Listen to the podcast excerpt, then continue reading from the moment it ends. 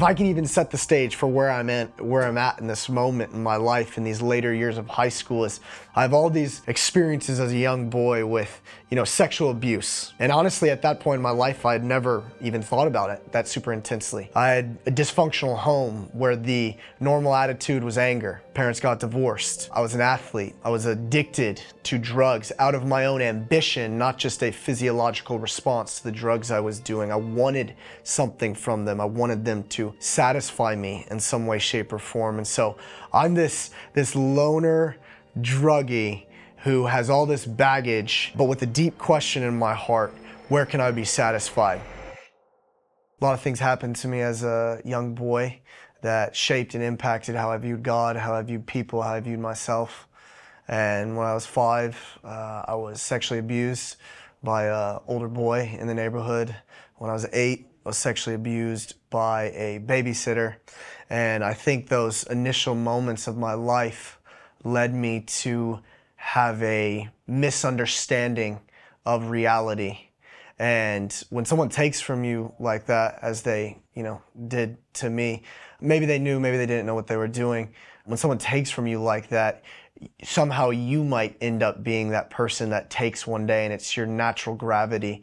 Also, my family life, my family dynamics at home were not the best. I love, I honor, I respect my parents massively. They did a lot for me. Um, but they got divorced when I was 12, 13. Pretty bad divorce. They did not like each other, and it was pretty obvious and evident that they did not like each other. And so, as a young man, a lot of brokenness.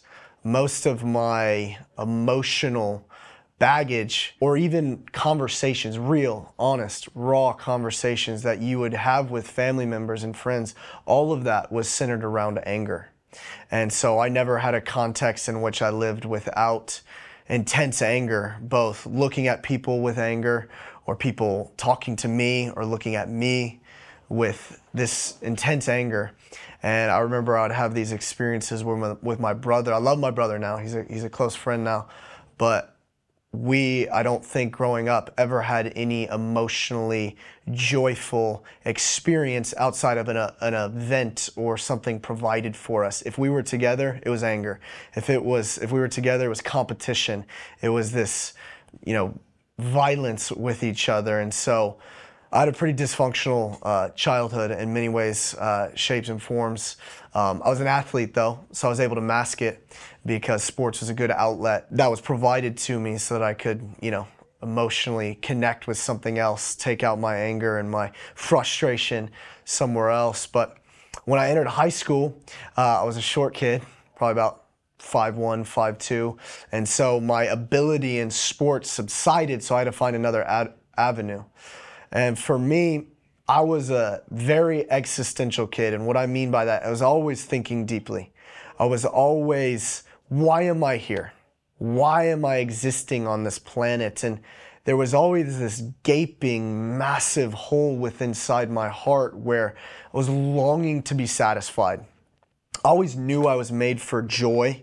Always knew I was made for some sort of happiness. I don't want to sound like some, you know, fluffy Christian, but I knew there was something of reality that was going to provide satisfaction for me. And so when I was in high school, I was the kid that was super against drugs. I made fun of everybody for it that I knew was already doing it. But my sophomore year of high school, I began to smoke weed, and that just led to me being sort of a fiend in many ways. I have a personality that is very uh, aggressive in the sense that if I'm doing something, I'm giving my full self to it. Like my whole being is invested into it. And so as I began to have these experiences with drugs from marijuana to pills to cocaine to go down the list, I probably did. As a matter of fact, there was a time that I got grounded because I got caught for some of the drugs I was doing. I got grounded, and I would go to Walgreens and I would steal cough syrup. I would go anywhere I could possibly go to find some sort of uh, high, whether that be markers or cough syrup at the store. I would do it. I got chased out of a store by a clerk for thieving, um, whatever you want to say, stealing. I would go down to the same Walgreens almost every time I got grounded, and I would do the exact same thing. So I was, I was really into it, and the whole desire was not just for a feeling; it was for satisfaction. I know that sounds cliche, but for me, it was this most real thing. Uh, after every high I ever did, every high, I thought it was to provide for me something that was going to satisfy me completely. I was going to have some experience, some revelation of something that would transform me and bring me into reality that know that would allow me to know I was living the purpose that I had been made for. And although I'd grown up in a Christian context, meaning, you know, I went to church every so often, heard all the Sunday school messages, I never personally connected that God would be the place, that Jesus Christ would be the place where I would find that satisfaction. And so after every high, um, after every uh, sexual experience I ever had as a high schooler, I would always say to myself, that's all it was. That's all this is and it would lead me to go, okay, well, I got to go to the next thing then, because it's got it's got to be somewhere. And I remember uh, I would even ask myself, you know, because I had this kind of inner wrestle with what I was doing. I knew it was wrong, but I wanted to continue to justify it in some way, shape, or form. So throughout high school, you know, I'd be I'd be sitting there, I'd be about to smoke or something like that, and I would I would honestly, consciously ask God, God, I think this is okay. Are you okay with this? I think you are. And I, I don't know why, but this loud, reverberating no would shout in my heart and in my mind. And I'm not saying God spoke to me in those moments, but there was something of that conviction from the Holy Spirit that even in those moments was proving himself to me. I would have experiences like that. And at the same time, I was also a bit of a loner. Um, and what I mean by that is it's not that I was bullied or we all have those types of experiences, obviously. But I kind of had friends that were more in the popular category. And then I also had friends that weren't. I had friends that were athletes. And I never fully fit in because I was always feeling like what I was doing was fake, that I was putting a mask on. And I certainly knew that everybody else I was around was putting on the mask. And so if I can even set the stage for where I'm at, where I'm at in this moment in my life in these later years of high school is I have all these experiences as a young boy with, you know, sexual abuse. And honestly, at that point in my life, I had never even thought about it that super intensely. I had a dysfunctional home where the normal attitude was anger. Parents got divorced. Uh, I was an athlete. Um, I was addicted to drugs out of my own ambition, not just a physiological response to the drugs I was doing. I wanted something from them. I wanted them to satisfy me in some way, shape, or form. And so I'm this, this loner druggie who has all this baggage, but with a deep question in my heart where can I be satisfied? Thankfully, my parents, although we didn't have the best relationship, decided that towards the end of my high school years that I had uh, I'd obviously been getting in a lot of trouble. You can't do this stuff for very long without getting in trouble with the law or with uh, you know people around you, your family members. And so my parents basically said, "We're going to kick you out of the house, or you can go do a uh, missions Christian training school called YWAM in New Zealand." And I had no clue what a missionary was. As a matter of fact, I thought a missionary was someone who built houses on beaches for poor people. No clue why I thought that, but that's what I thought. And so I, my assumption was if I go and fake it after high school for six months, my parents are gonna get off my back. I'm gonna come back. I'm gonna do exactly whatever I wanna do. I had a girlfriend at the time. I had a job. I had all these things going for me.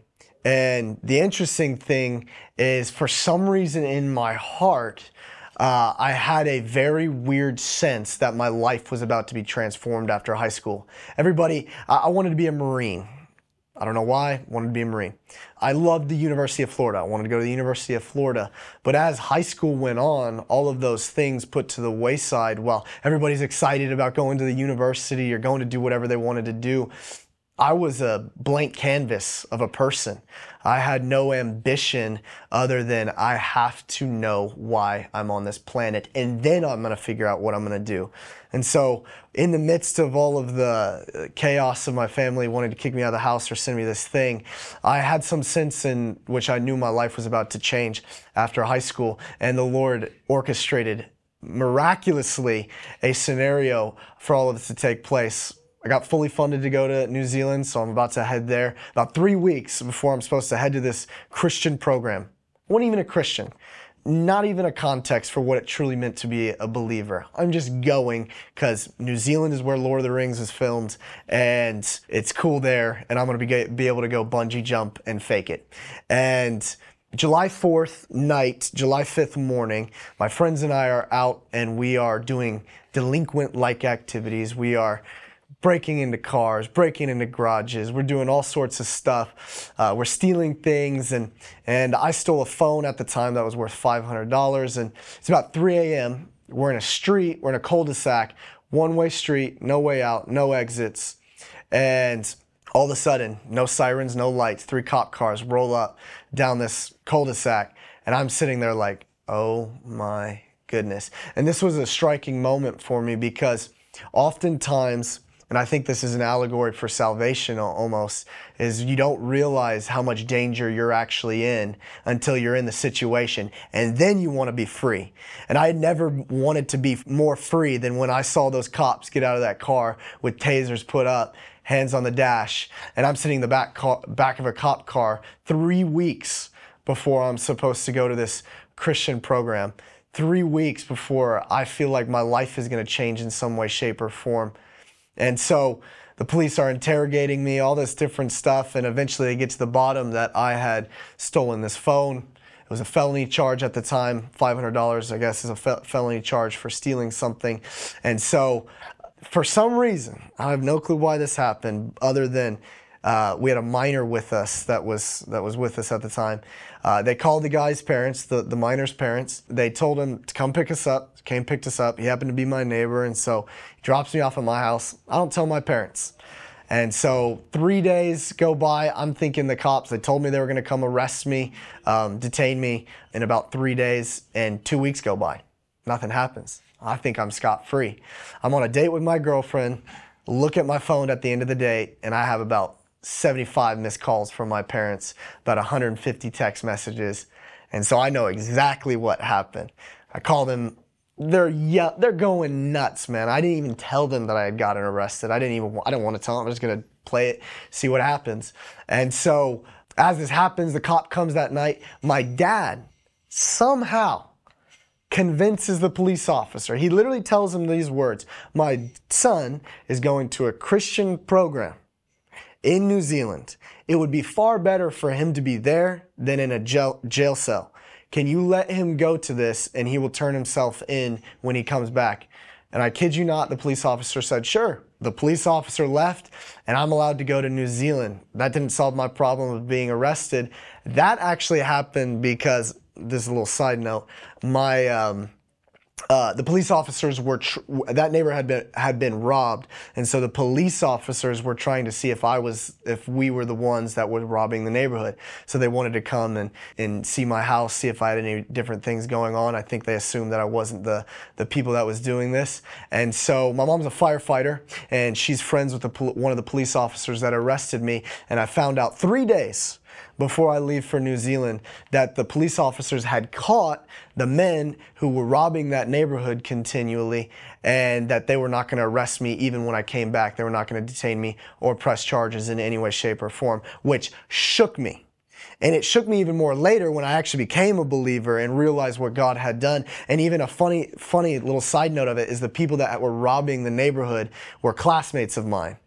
And so this idea that I know this sounds controversial maybe, but the idea that God would protect me, even at the cost of, you know, someone else being caught. I mean, that shocked me. If that didn't happen, then I'm probably not sitting here before you. I'm not a part of the ministry I'm a part of. And so I go to New Zealand. I'm there, I'm on the flight, I'm listening to my rap music, I'm listening to Odd Future, I'm, um, by, by all means, right, you gotta understand, I cuss like a sailor. I like I said, addicted to drugs. I have a girlfriend. I'm doing all this stuff with sexual experiences with her as well. And so I'm doing all this stuff.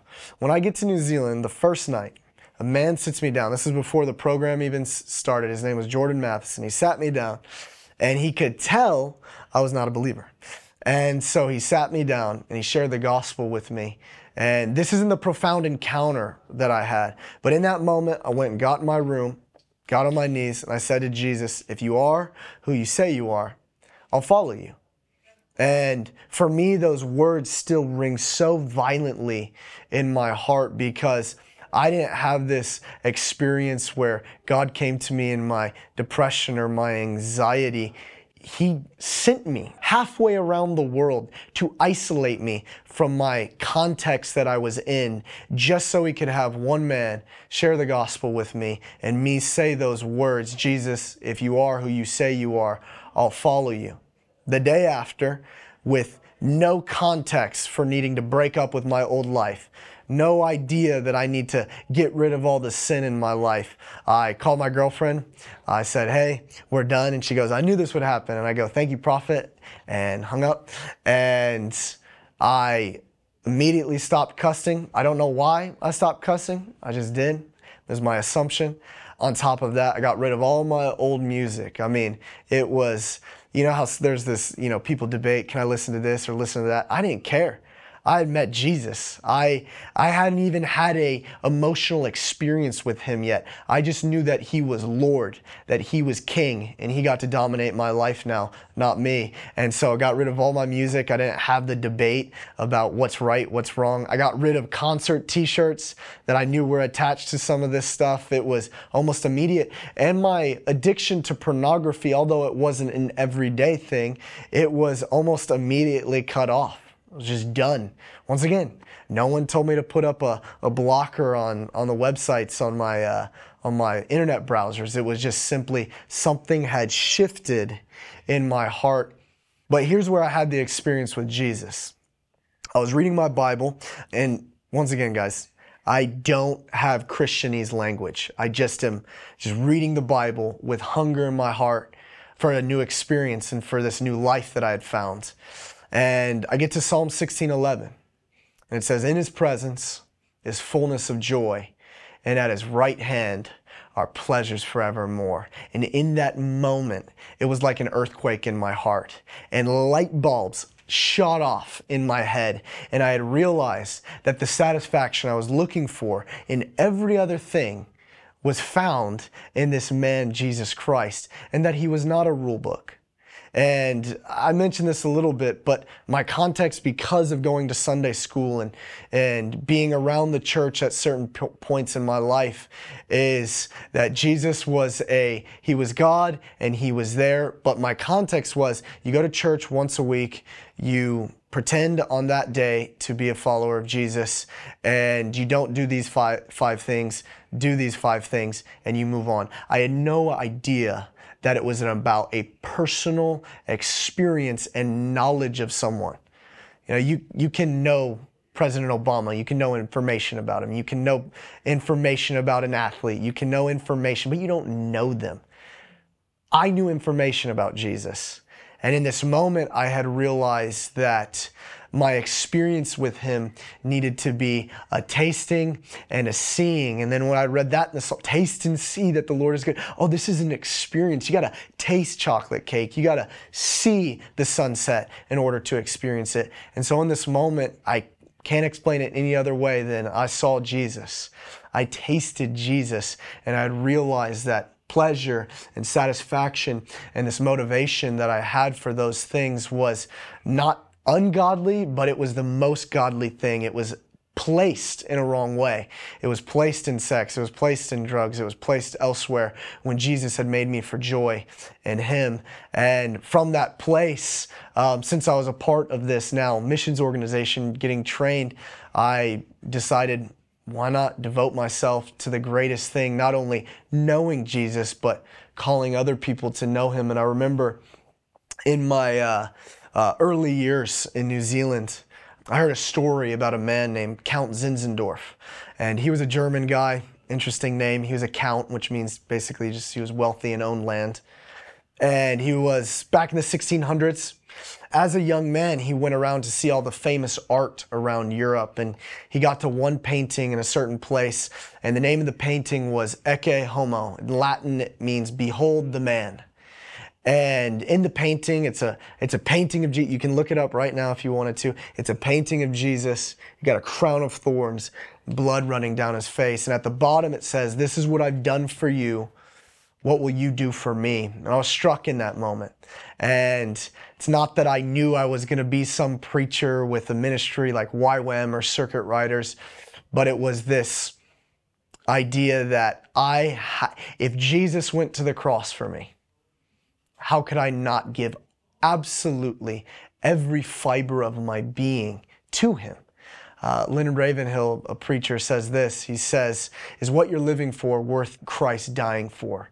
And for me, I, I just knew in those early years of following Jesus that I couldn't play it safe, that I couldn't be comfortable. And those things were oftentimes the things that I saw other people around me pursuing and they were adding Jesus to their life. I don't want to add Jesus to my life. He had completely redirected me. And even before I go on to even talk about more about how I entered to, to ministry, I just have to say that I can't take claim to having any part of like my testimony. I don't know what, what it is. Sometimes I feel like with testimonies, you know, there can be some claim I have on it. I, I have no claim. I, I was arrested three weeks before I became a Christian. God pulled me out of that situation miraculously. Other people got arrested in my place. What a gospel story that is. I went to New Zealand. I don't know how I ended up in New Zealand of all places. I had the perfect experience with the most amazing leaders there. I can't have any claim on this. And so even my walking into ministry isn't something that I claim to make some amazing decision and to start to pursue Jesus in ministry and the preaching of the gospel and, and ministering to a young generation of university students and high school students. I feel like it's all a sovereign act of, of grace for Jesus to place me where I am. And so I'm with Circuit Riders now, which is a ministry based in Huntington Beach, California, reaching university students and high schools. And our whole goal is to call the generation to know Jesus, number one, but to partake in the Great Commission and that you get one life and I get one life. We all get one life. And so use it to the utmost for Jesus Christ and his glory. So it's my story. Now, Derek, I want to, I want to take it back really quick, just a little bit. Of course. Um, when you came back from New Zealand, you left one way share. yeah. and you came a whole different way. Talk to me about your reaction of your parents your your friends. Like what did that look like when you came back? You, you wanted to get controversial here. It's funny you know a lot of the reaction of people when i decided that i was going to become minister or a missionary or whatever you want to say um, was interesting because the reaction was actually the opposite of what i would have expected. I mean i was this drug addict and but then now a lot of people around me were basically you're not going to have a nice 401k your bank account's not going to be big. What about your future kids? You know you can't go to that place. You can't do this. It's not safe. And honestly a lot of the reaction was worse than me being a drug addict. And so when i came back it was definitely a journey you remember how I said my context of my relationship with my family was mostly centered around uh, anger and the emotion of anger. That didn't change, and I was definitely not perfect when I came back. I actually only spent three months uh, in Virginia Beach, where I grew up back home, before I joined Circuit Riders and moved to California. And so, one of the interesting things was I was always trying to preach the gospel to my family, and and I was always trying. This is the true gospel. This is what the the scripture's really about. It's about knowing God and having this experience. And I did not do it right. I was way too intense at times, saying things I shouldn't have said. I actually had an experience where I got into it with a friend, and this friend ended up punching me in the face, literally punched me square in the face and then took the drink I had in my hand and chucked it out the window of a car. And we just kept going, having this conversation um, and getting into it. And so it was an interesting reaction. Uh, but I'll, what I'll say is this, is that most of the people that I was around in that season are now following the Lord. And in some way, shape, or form, it's because of some of those conversations that we had. And so the Lord redirected my life from New Zealand to America specifically because of his sovereign ways. I mean, once again, I don't have any claim to, I decided to be in circuit riders. I decided to move to California. I actually wanted to go back to New Zealand. And the base I was at, the missions base I was at, was going to, you know, train me to plant bases in the Middle East and all these different things. And I was excited to go back and lead and all this different stuff. And, but then the New Zealand government sent my visa back and said, uh, You need more ministry experience. In my ministry experience, I needed to work for a church or for another missions organization or whatever. And so they, uh, my mission, my, my leaders in New Zealand sent me to Circuit Riders where I met my wife. And so God used a girl to keep me in America and uh, work with circuit riders. And so that's how I ended up where I am now. Now, Derek, for people watching your testimony right now who want to do missionary work, who have a hunger to go out to the nations and are ready to go, and, and maybe they don't know, you know, what step to take, and they're seeing circuit riders and they're like, man, I want to be a part of this. I, I just want to go. What can you say to those to those people, no matter what their age is? Like, what can you say to those watching right now your testimony? Most important thing that you have to realize when you're deciding what to do with your life and if you're interested in missions or being involved in ministry is the Great Commission, the final words of Jesus Christ are binding on us and are binding on the church of today, which is to go into all the world, make disciples of all nations, and preach the gospel. And so you're first off, before you decide on, on whatever you want to do and whatever step you want to take, you have to ask yourself, am I extremely passionate about this? Passion is the most important thing in our generation, and, and your passion has to sustain itself in the God given vision given in scriptures, given in Matthew 28, go into all the world. You can be passionate about a burrito one day. You can be passionate about your football team one day. You can be passionate about missions one day. But does your passion continue? That's the first thing. The next step is get around people that you want to be like. Get around a ministry that inspires you to missions uh, or to ministry. Get around a furnace of people and catch fire with them and move in that direction that they're moving into. If you isolate yourself and have these dreams and this vision and this goal, it'll never come to be because oftentimes God will bring people into your life to catapult you forward into your calling and into the destiny that God has for you. So, those are my two things. You got to be passionate about it. It's got to be sustained. And you got to be around a furnace of people that are going in the direction that you want to go. Derek, who is Jesus to you? Jesus, to me, and I think to all of us in some way, shape, or form, is the one who knows me. And that's the most profound thing I think you can find in all the scriptures is that when God walks into the garden, and he doesn't say to Adam, Eve, Did you break my law? Did you break my covenant? Did you break this? What did you do? How are you so stupid? Why are you this way? He says to them, Where are you? Which is a fascinating question, which means he was looking for them. He was searching for them, and they were hiding. And so I was hiding my whole life. And Jesus knew me, He saw me, and He picked me. And Jesus is the, the, the one who knows me. And I don't think there's anything more profound than to be known by God and to be desired by God and to be picked by God. So he's the one who knows me. Any last words for people who are watching your testimony right now? I think most of us could relate to this idea that we're longing to be satisfied. We're longing to find joy and that's not ungodly. It's actually the most godly thing. It's that oftentimes we misplace it and we misplace it into areas of sin. Pick one. You can go anywhere with it.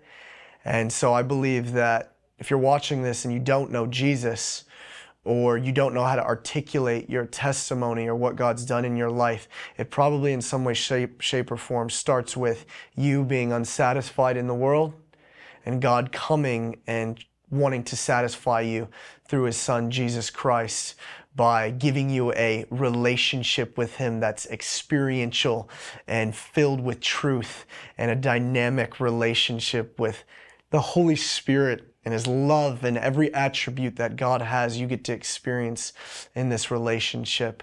And so he wants to satisfy you with the truth of who his son is, Jesus.